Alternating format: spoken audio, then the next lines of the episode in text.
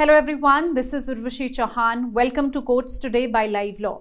We bring you the latest and in-depth legal coverage, coming to you with a brief of what all happened in the Indian courts today. Today, as the Supreme Court reopened after summer recess, lawyers and litigants were welcomed with a refreshing sight of paperless and digitalized courtrooms. Gone were the huge volumes of law reports which used to be stacked along the walls of courtroom of the C J I and the piles of paper files below the bench. Numerous digital screens and upgraded video conferencing facilities were seen adorning the courtroom.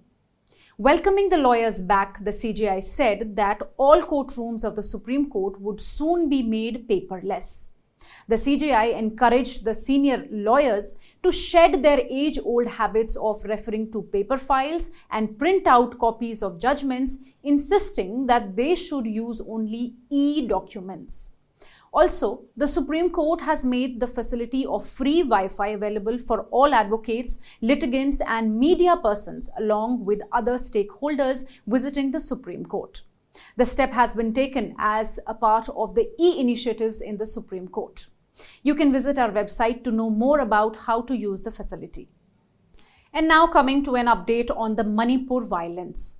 The Supreme Court today sought for an updated status report from the state of Manipur regarding the present position of the violent clashes between communities which erupted in the state in the last week of March this year. The Supreme Court bench, comprising Chief Justice of India D Y Chandrachud, Justice P S Narasimha and Justice Manoj Mishra, was considering two petitions. First, filed by the Manipur Tribal Forum Delhi, seeking the protection of the Kuki tribe by the Indian Army, and the second one filed by Chairman of the Hill Areas Committee of Manipur Legislative Assembly, Dhinganglung Gangmai, challenging the direction of the Manipur High Court to consider the inclusion of Meitei community in the scheduled tribe list. The court has directed the state to update the position regarding rehabilitation camps, recovery of arms, and law and order. Stay tuned with us as the matter will now be heard next Monday. A constitution bench is set to hear the batch of petitions challenging the abrogation of Article three seventy on eleventh of July this year. The bench taking up the matter comprises C J I D Y Chandrachud, Justice S K Kaul, Justice Sanjeev Khanna, Justice B R Gavai and Justice Surya Kant. The petitions are being listed for the first time after second of March twenty twenty. The hearings on the Article three seventy cases commenced before the five-judge bench in December twenty nineteen, almost four months after the notifications were issued by the centre. A preliminary issue arose in the case as to whether a reference to seven-judge bench was necessary or not.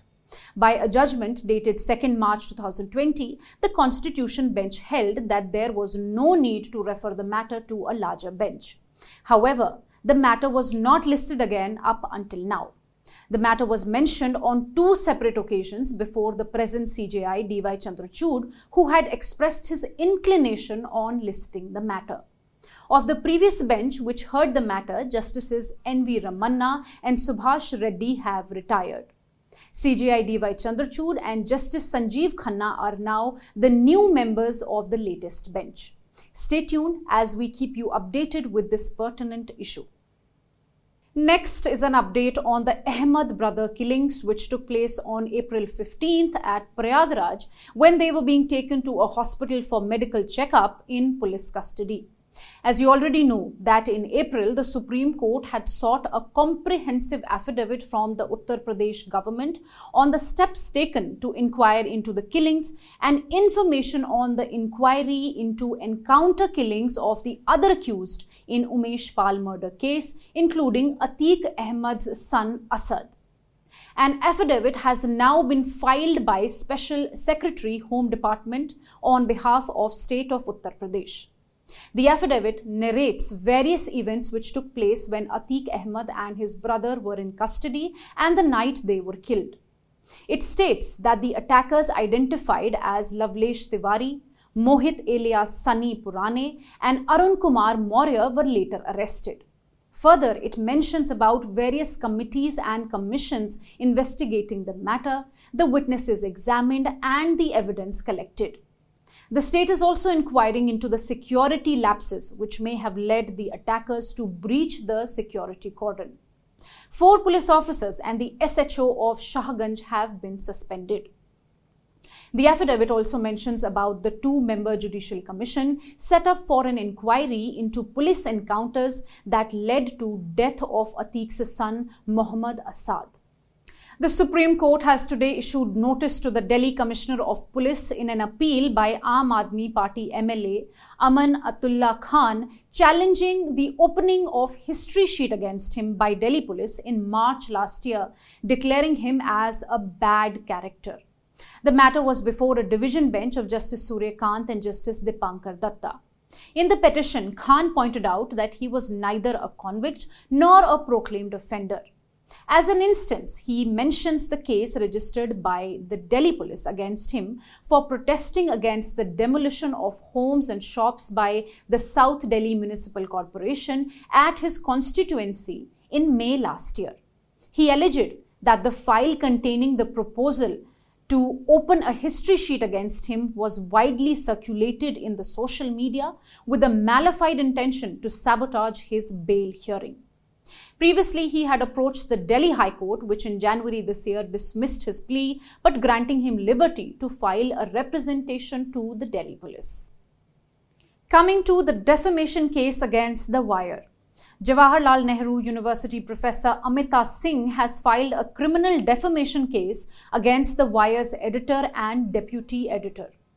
The complaint was filed by her in two thousand sixteen, where she has referred to an article written by The Wire's deputy editor Ajoy Ashirwad in April two thousand sixteen, titled "Dossier Call J N U Den of Organized Sex Racket, Students, Professors Allege Hate Campaign."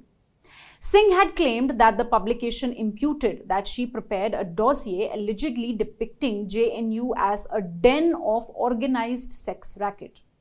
The complaint alleged that the editor did not verify the authenticity of the dossier and used it for monetary benefits of its magazine, defaming her reputation. Then, a trial court had passed a summoning order in two thousand seventeen against The Wire's editor and deputy editor on the complaint.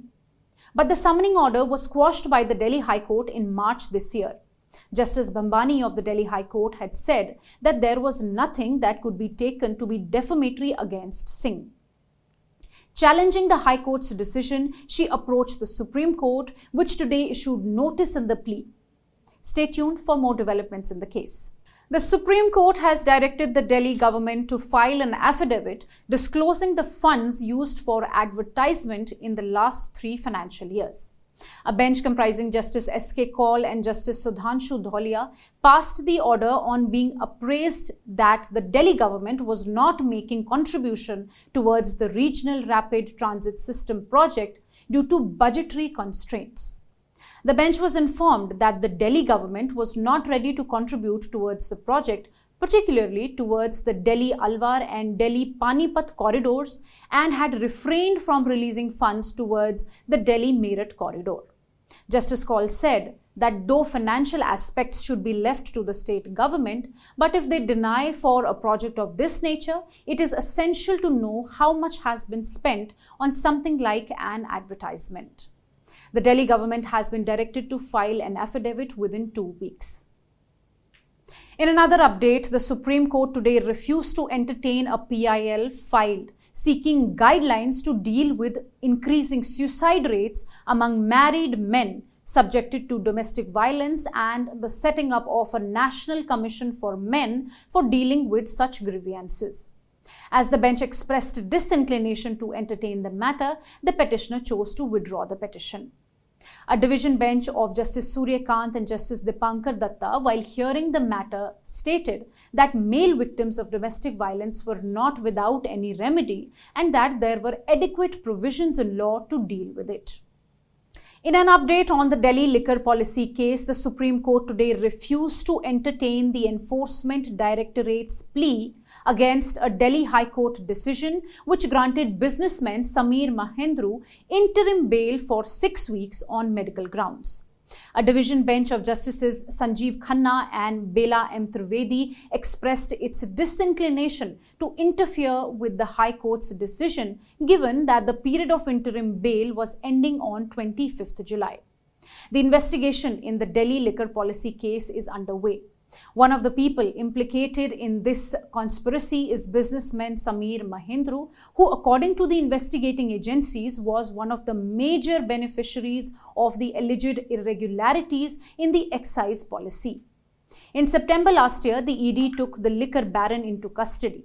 However, last month, the Delhi High Court granted him six weeks interim bail on medical grounds. Another update regarding the same case is that the Delhi High Court today denied bail to Aam Aadmi Party leader and Delhi's former Deputy Chief Minister Manish Sisodia.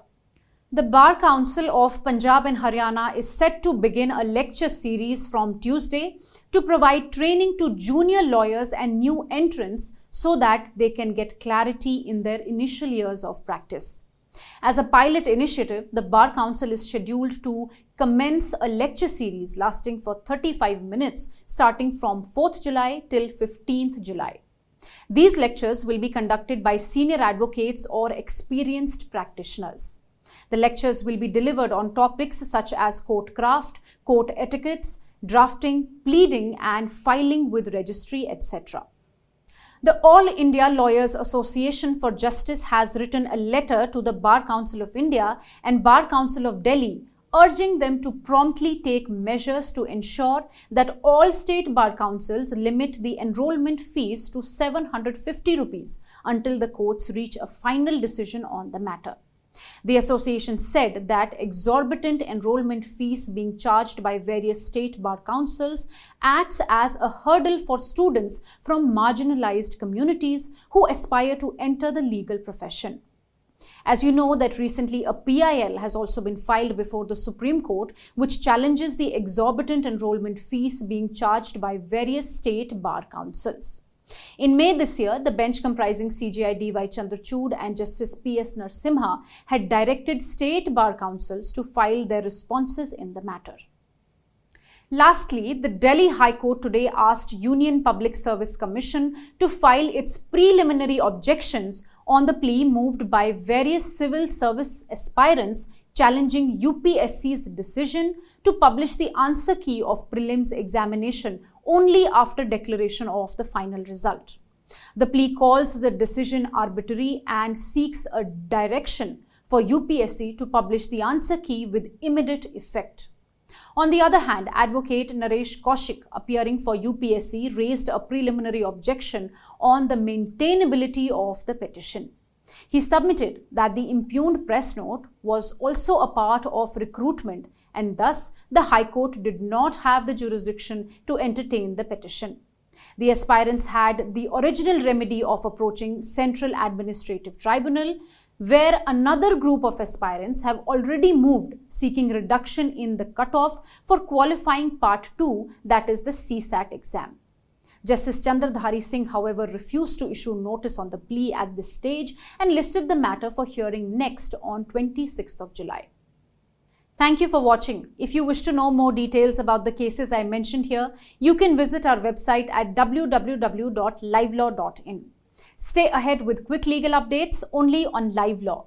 Do not forget to like, share and subscribe and support us.